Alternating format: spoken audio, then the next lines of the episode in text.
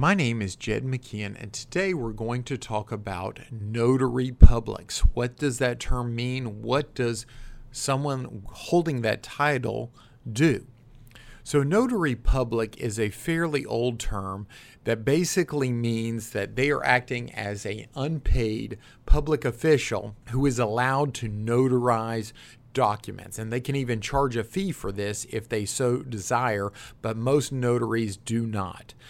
A notary's primary purpose is to deter fraud in the execution of documents. They act as an impartial third party who will verify someone is who they say they are when they notarize a document that someone has signed. And lots of law firms have many notaries in their office. In my law firm, we have four or five notaries. And what happens is when you file a legal document, some of those have to be notarized by the client. The client's signature has to be notarized. So the client will sign the document.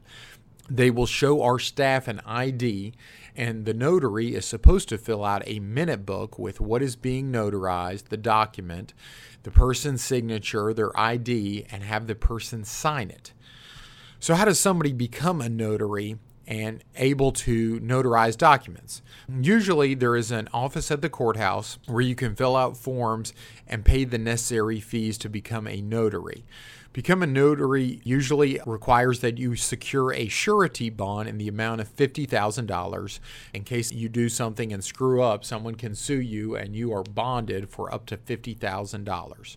The cost of all that, getting a surety bond, is less than $200 and it depends on the cost per county and state as to what it will cost you to apply to become a notary. And they will send you a seal, and you will place your seal with your signature on those documents that are being notarized. So that's basically what a notary does. They will sign a document that someone else has signed, stamp it, and then send the person on their way. You can usually find a notary at a law firm. Most banks have them and places of business. And most banks actually will notarize documents for you for free. You can find out more about this legal issue and other legal issues by going to my website, attorney knoxville.com. You can find me on Facebook and Twitter. You can view my other YouTube videos, and you can also listen to my other podcasts.